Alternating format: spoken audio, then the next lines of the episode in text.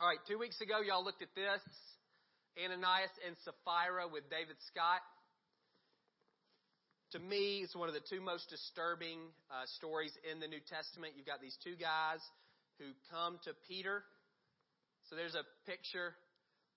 The reason I showed that is that I think it's a lady in the back. I'm not sure if that's a man or a woman with her hand on her face. I don't think anybody actually did that. So you got a guy falling down dead, and I don't think that's what he looked at like when he fell down dead either. But she's just kind of going, hmm, what do we make of this? I don't think that was the response of most people when Ananias, so Ananias had a piece of property and he sold it, and he pretended to give 100% of it to the, to the church. He didn't have to. He could have kept it all for himself. He could have given half, but whatever, but he, he made it sound like he gave 100% and he didn't, and Peter called him on it. And, and he says, why are you, and Ananias lies. He said, yeah, this is what I sold it for. I sold it for, for $100. That's what I'm giving you. And he really sold it for 125 and he kept 25 for himself. And Peter says, well, why would you lie to the Holy Spirit? And just like that, Ananias falls down dead. And then his wife comes three hours later named Sapphira, and Peter says, Hey, did you sell it for a $100? She's like, Yeah. And he said, The feet of the guys who drug your husband off. They're coming to get you, and she falls down dead. Just like that. Amazing.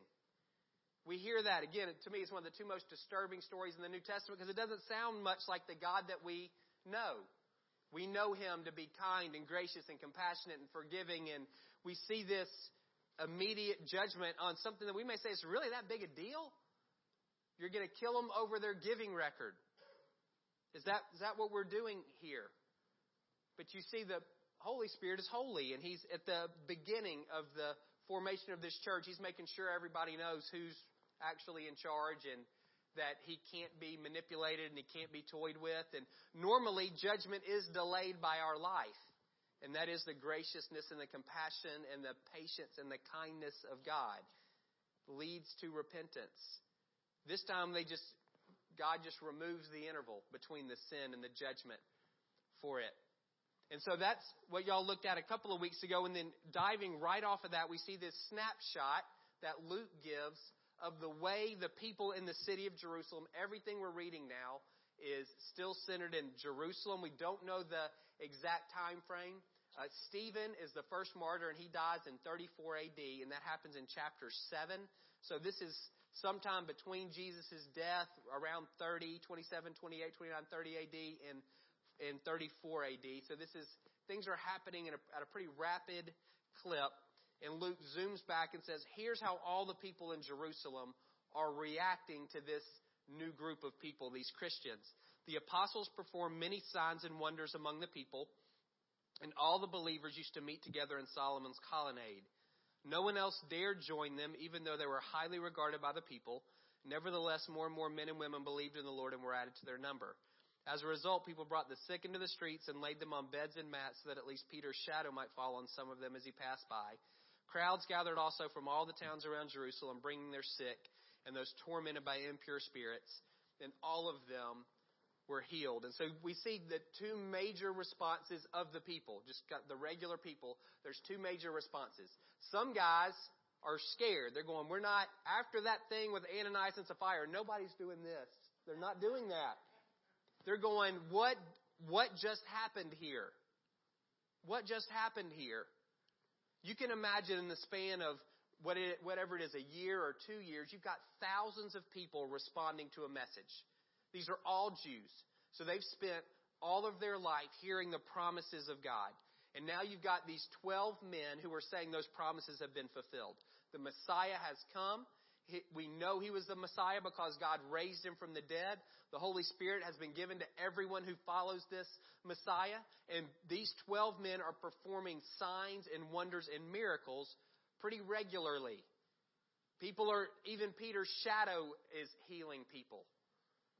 And so you can imagine the bandwagon around that. People wanting to be a part of that. Again, you've got thousands and thousands of people who are legitimately in the group who are legitimately following Jesus. And as with any uh, group of people, any people movement, anytime you've got that many people moving in a direction, You're going to have people around the edges. Some people you know are, I'm sure somebody was selling t-shirts. And I'm sure somebody was selling little, hey, Peter sat in this chair and I'll, I'll sell it to you and you sit on it and he'll heal you of hemorrhoids or whatever your thing is. He's doing, you know they're doing those things. Anytime there are groups of people, the tents pop up and people start selling things. And you've got all of the bandwagoners. Everybody's like, oh, this is the cool thing to do. This is the popular thing to do. Everybody's a part of this. So I want to be a part of it too. And then Ananias and Sapphira drop dead, and the, all of those guys around the edge are going, never mind. That's not what I thought it was. Um, and, and it draws this line. And so nobody who's half hearted, no one who's partially committed dares to connect with them because they don't want to be next. But then you have people who are legitimately taken in, who are legitimately captivated by the gospel message, by who Jesus is, by the love that this community has for one another. And they all jump in. And so we have regularly people being added to their number. And so that's the two major responses of the people in Jerusalem. And again, at this point, as far as we know, everyone who's saying yes is a Jew. At this point, they're all Jew. The, the church is completely Jewish men and women who have who have been, become convinced that Jesus is the Messiah, the fulfillment of their Old Testament promises, prophecies, and hopes. And so now we're going to pick up in verse 17. I'm going to read a long section. This is the response of the Sanhedrin. Those are the religious leaders of the day. That's the 70 men who were the ran, basically ran Jerusalem uh, for the Jews. Then the high priest, that's a, a uh, leader of the temple, and all of his associates, who were members of the party of the Sadducees, were filled with jealousy. They arrested the apostles and put them in the public jail. But during the night, an angel of the Lord opened the doors of the jail and brought them out. Go stand in the temple courts, he said, and tell the people all about this new life. At daybreak, the apostles entered the temple courts as they had been told and began to teach the people. When the high priest and his associates arrived, they called together the Sanhedrin, the full assembly of the elders of Israel, and sent to the jail for the apostles. But on arriving at the jail, the officers did not find them there, so they went back and reported, We found the jail securely locked with the guards standing at the doors, but when we opened them, we found no one inside. On hearing this report, the captain of the temple guard and the chief priests were at a loss, wondering what this might lead to. Then someone came and said, Look, the men you put in jail are standing in the temple courts teaching the people. At that, the, the captain went with his officers and brought the excuse me and brought the apostles. They did not use force because they feared that the people would stone them. The apostles were brought in and made to appear before the Sanhedrin and to be questioned by the high priest. We gave you strict orders not to teach in this name. They did that in chapter 4, if you remember. He said, You have filled Jerusalem with your teaching, and you are determined to make us guilty of this man's blood. Peter and the other apostles replied, We must obey God rather than human beings. The God of our ancestors raised Jesus from the dead, whom you killed by hanging on a cross. God exalted him to his own right hand as Prince and Savior that he might bring Israel to repentance and forgive their sins. We are witnesses of these things, and so is the Holy Spirit, whom God has given to those who obey. When they heard this, they were furious and wanted to put them to death. But a Pharisee named Gamaliel, a teacher of the law, who was honored by all the people, stood up in the Sanhedrin and ordered the men to be put outside for a little while. Then he addressed the Sanhedrin, Men of Israel, consider carefully what you intend to do to these men. Sometimes men rallied to him. He was killed, all of his followers were dispersed and it all came to nothing. After him, Judas the Galilean appeared in the days of the census. That's around when Jesus was born. And he led a band of people in revolt. He too was killed, and all his followers were scattered. Therefore, in the present case, I advise you leave these men alone. Let them go. For if their purpose or activity is of human origin, it will fail. But if it's from God, you will not be able to stop these men. You will only find yourself fighting against God. His speech persuaded them. They called the apostles in and had them flogged, and they ordered them not to speak in the name of Jesus and let them go. The apostles left the Sanhedrin rejoicing because they'd been counted worthy of suffering disgrace for the name. Day after day in the temple courts and from house to house, they never stopped teaching and proclaiming the good news that Jesus is the Messiah. So the, the Sadducees are in charge of the temple, and they're jealous of all of the things that the apostles are doing and the success that they're having. Again, this has been going on for months. Maybe we're stretching into years at this point. It's hard to, to nail it down. But you've got the, the apostles are performing miracles.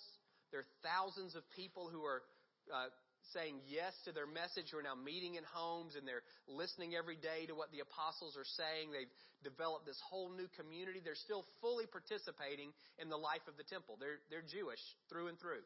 And they see what they're doing as the fulfillment of the Old Testament promises, pro, uh, excuse me, promises, prophecies, and hopes. They still see themselves completely as Jews.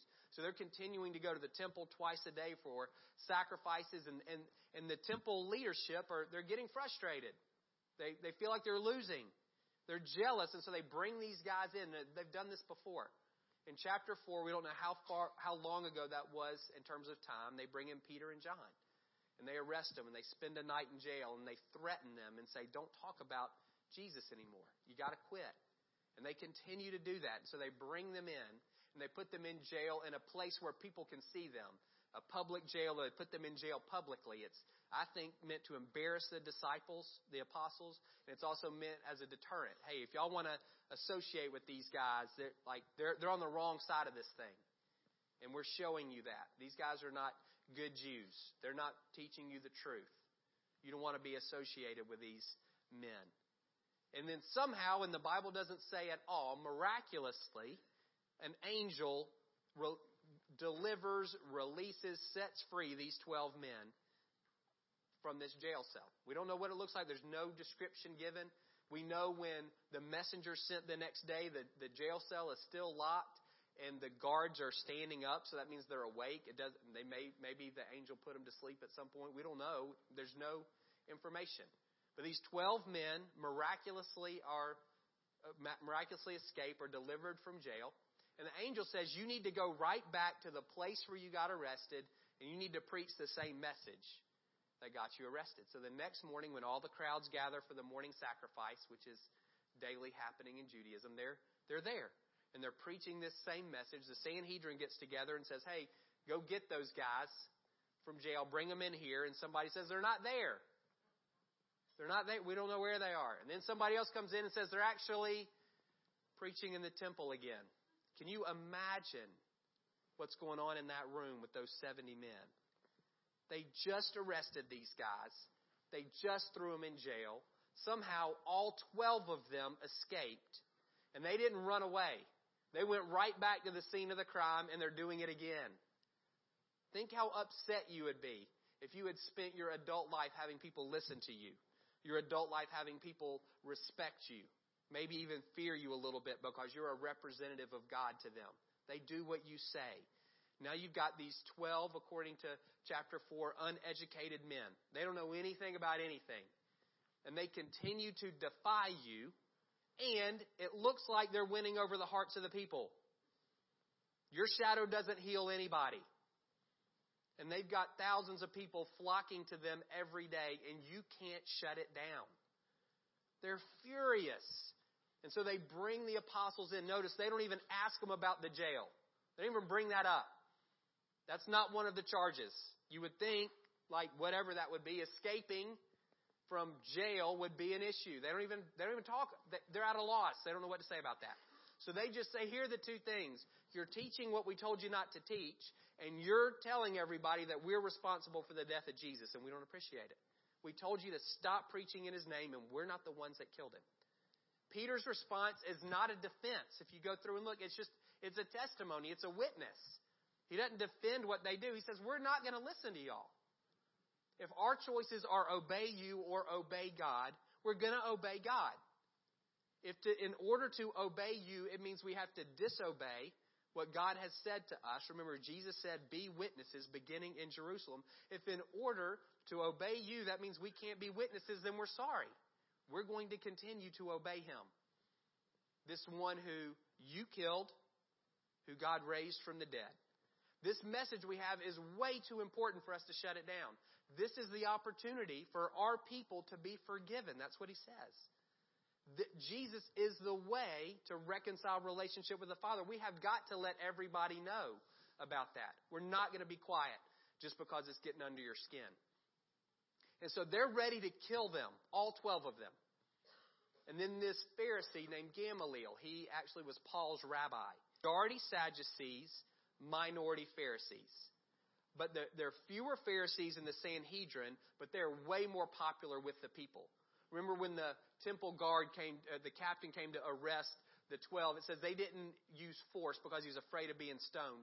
We, we read earlier that these guys, even though people were afraid to join them, the half-hearted, the bandwagon guys were afraid to join them, they still held them in high honor and high esteem.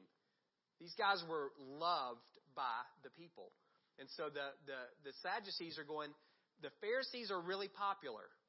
And if this is one of the Pharisees saying, hey, I don't know if you should do this, I think there's a political calculation there. And they're going, maybe we should back off. It says they were persuaded by Gamaliel's speech. I don't think they were persuaded by his logic. They definitely weren't, they didn't move theologically on who they think Jesus is. I think it was just a, it was a calculation of saying if we can't get these guys on board with us, if we can't get the Pharisees on board with us, then we can't get the people on board with us. And if we do something and it causes a revolt or an uprising, we're the ones who are going to pay for that. The Roman government's going to come down on us because part of our responsibility is to keep everybody peaceful and happy. So Gamaliel talks about two guys. We know something about Judas. We don't know anything about the guy before. About these other two guys who drew a following. And when they died, all their followers dispersed. And he just says, listen, the same thing's going to happen. Y'all all said Jesus is dead. None of you Sadducees believe in resurrection, so that means he's still in the ground. So if he's dead, history shows us all of his followers will eventually disperse. It's going to come to nothing. Don't rile everybody up over that. But if God is in this, you don't want to oppose it. If God is in this, you don't want to be standing and wrestling against Him on this. It says they were persuaded again. I think it was uh, just a political calculation at that point. I could be wrong. They bring the, the apostles back in and they flog them. It's easy to skip over that. 39 whips, lashes, 39 lashes with a calf skin whip. According to Deuteronomy 25, you couldn't whip anybody more than 40 times. They did 39 just in case they miscounted. They didn't want to break the law. And they're wailing on people. So 13 on your chest, 26 on your back with your shirt off. That hurts. That's what they get. In chapter 4, when they're arrested, it says they don't know what to, the, the Sanhedrin doesn't know what to do with them, so they're just threatened. This time, they want to kill them and they don't, but they beat them 39 lashes each. And what is their response? Rejoicing because they were counted worthy by God to suffer for his name. Amazing response to that level of torture, really. And they keep doing what they're doing. They continue to preach, they continue to teach in the temple courts. They don't even go, they don't go underground. They don't move to the outskirts. They continue in the same place where they have been arrested now twice. They go back and they continue to preach and teach the same message. So for us, we can look at that and kind of go, well, what's the, what, what are the connection points for us? That scene is so far removed from where most of us live our lives. And so where are the points of connection? And I thought of two. You may have some others, other ways that that uh, story spoke to you. I thought of two. One, this idea that Jesus came to set us free. I'm spiritualizing a little bit. So these 12 apostles were in jail, and the angel comes and sets them free.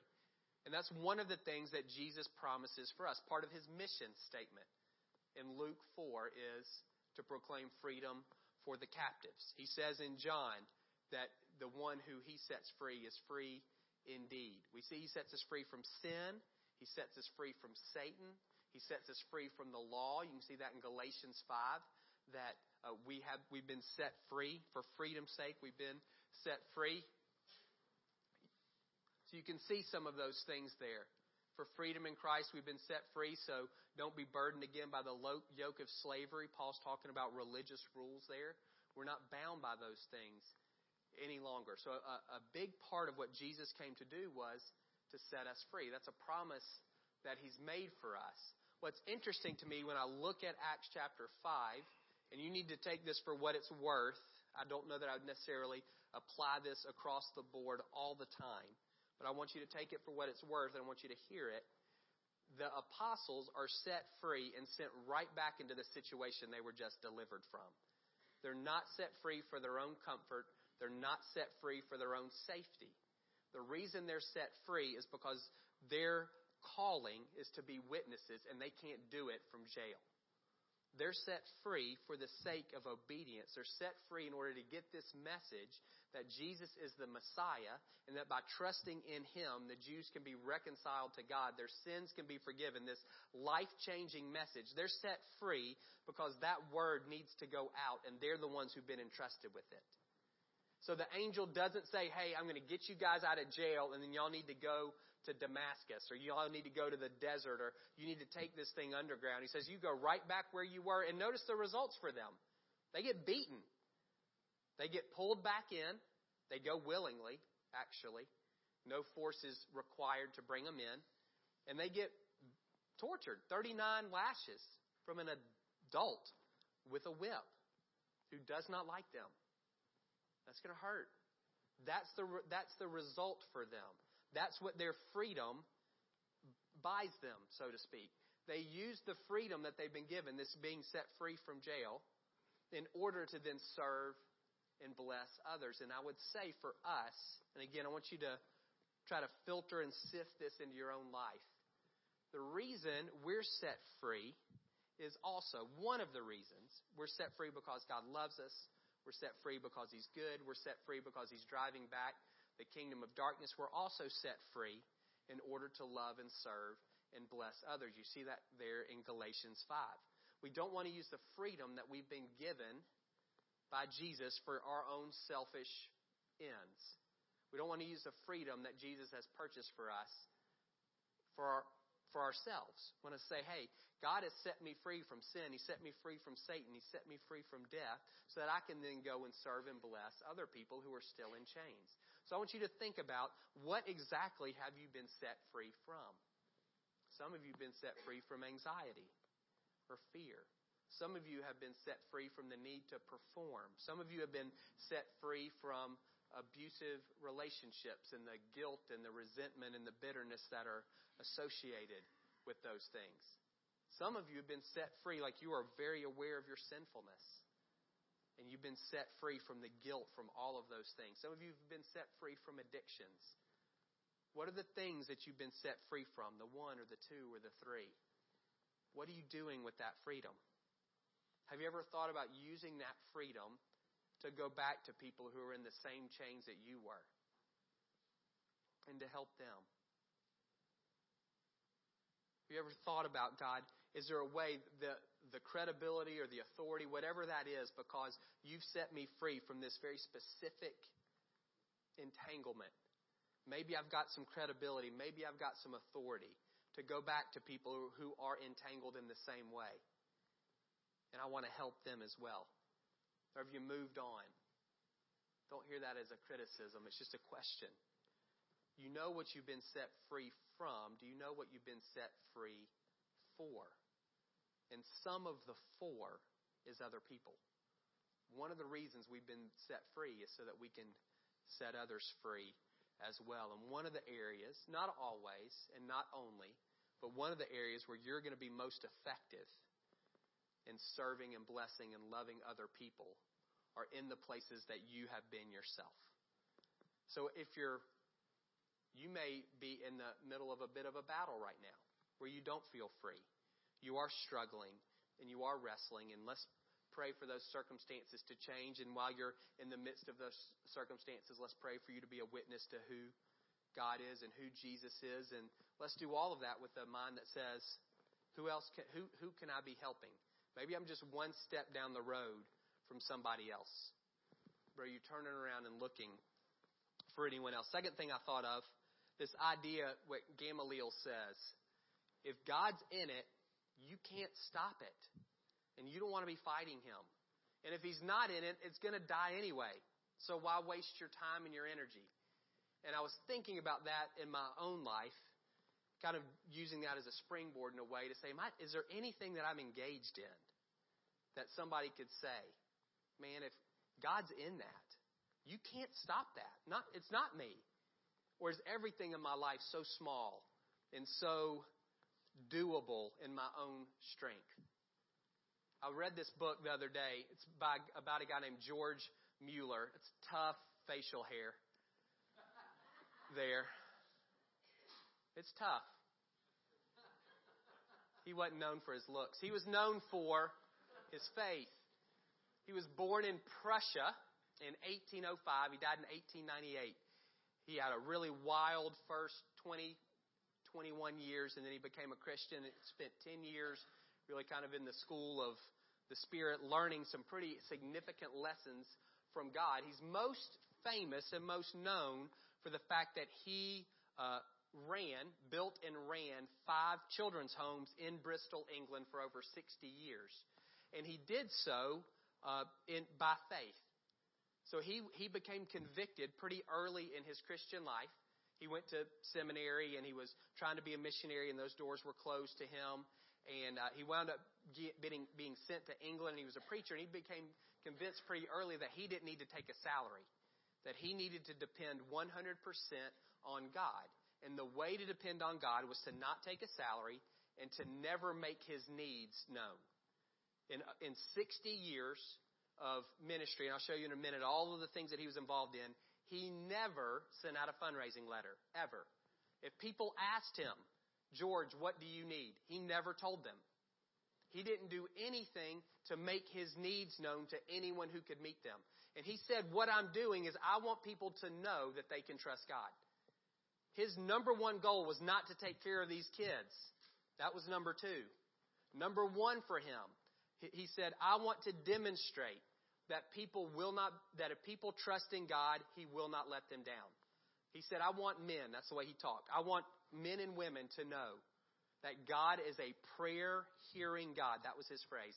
A prayer hearing God, and He will not let them down if they trust fully in Him. Show this slide, please, Josh. So, from 1834 until his death in 1898, his 60 plus years, this is what he was involved in. Those are totals on the right. He was involved in seven day schools. Over 81,000 kids came through. 12 home Sunday schools. 33,000 kids came through. He distributed almost 2 million Bibles and parts of Bibles. That's not he. He didn't personally hand those out. He supported financially those things. He supported 115 missionaries, 3.1 million books he helped to send out. And then he built these five children's homes, large children's homes. They could hold 2,000 kids at a time, and over 10,000 kids came through them over the course of his 60 years when he was in leadership.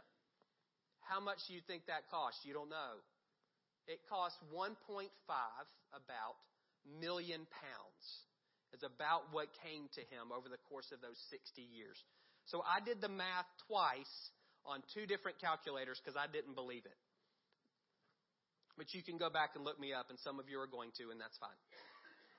$244 million is what came through his hands over the course of 60 years, and he never asked for a penny. Not one. He set his life lived large. If Gamaliel was talking about George Mueller, he would say, Listen, if it's just him, none of this stuff is going to happen. But if it's God, you can't.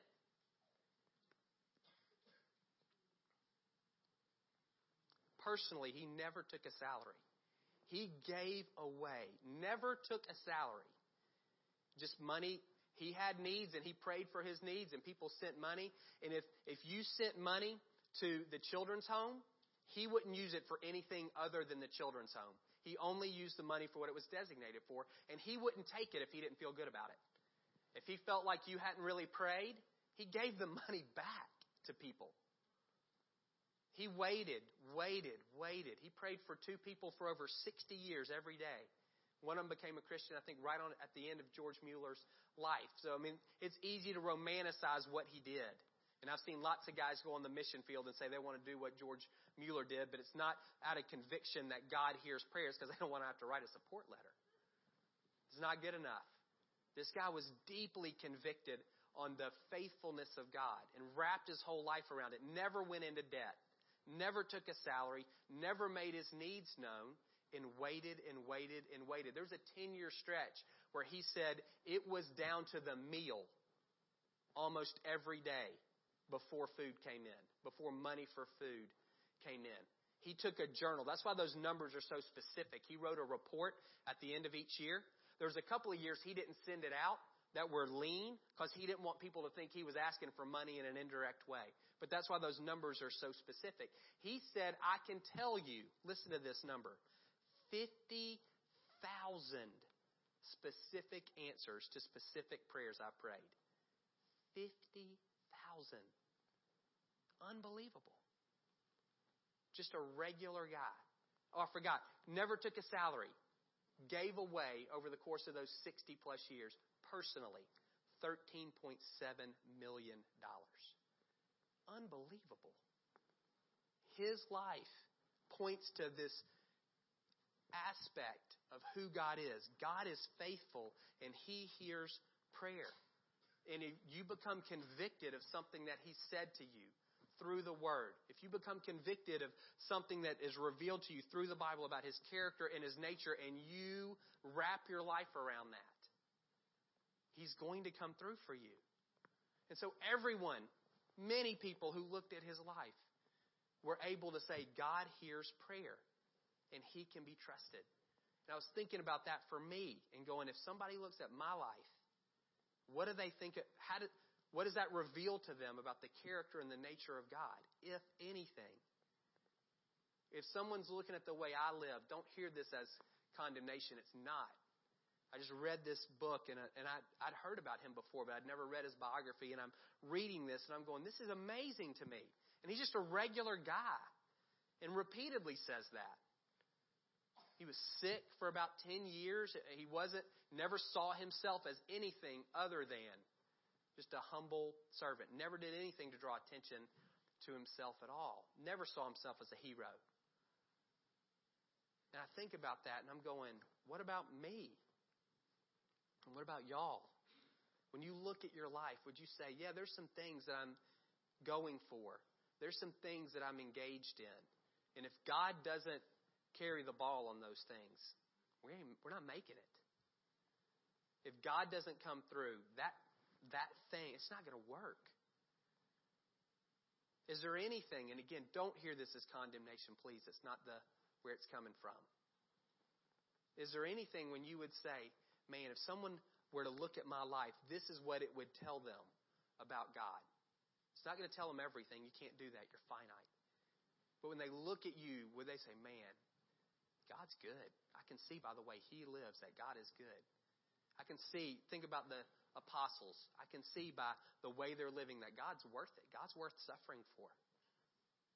That's what they may say about those 12. Or they may say God's powerful. They're looking at all these miracles. Or wow, God's compassionate. We killed his son. And he's extending this offer of relationship back to us through these guys. And we are these guys are getting beaten and jailed. But God's compassion for us is so great that they're sticking with it. I don't know, again, don't hear that as a criticism, but just a question. When you think about your life, are you living it in such a way that it points, it, it reflects something about the character and the nature of Jesus? Have you become so convicted in your heart about some truth, about a Bible verse, about a truth about God's character that you are wrapping your whole life around that? And you will be willing to do that persistently and consistently from now until the day you die. Let's pray.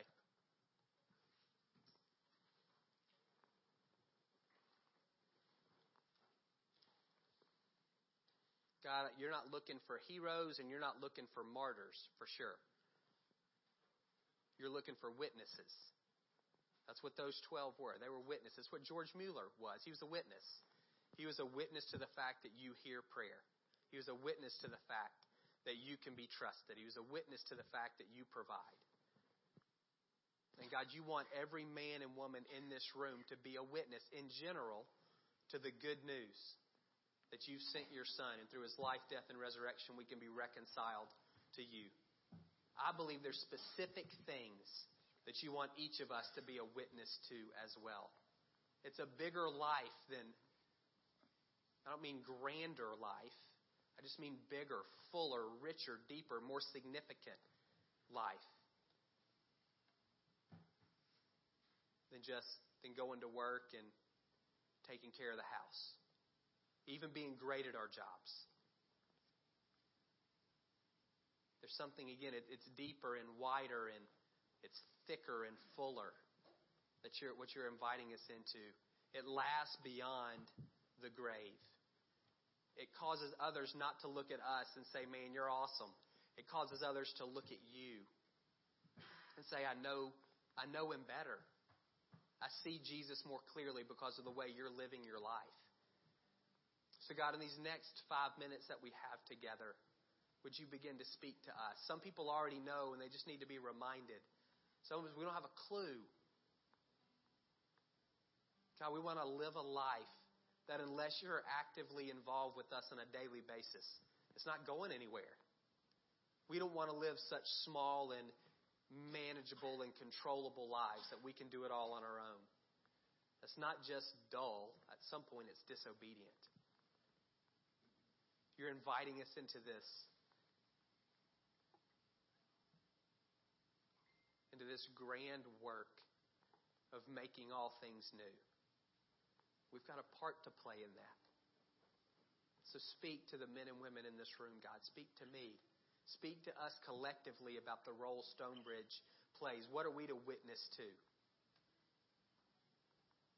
Again, no condemnation, God. I pray the enemy would not be able to take what hopefully is an invitation from you, hopefully a spurring on to love and good deeds. He would not be able to take that to beat people down and to wear them out or remind them of all the places that they've come up short in.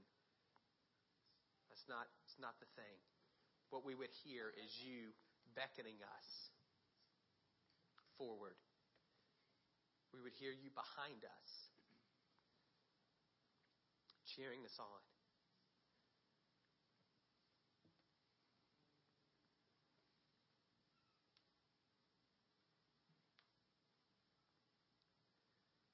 God, we don't want to pull an Esau. We want to trade this birthright that you have for us for a bowl of soup. We want to trade this full and rich life that you've created for us.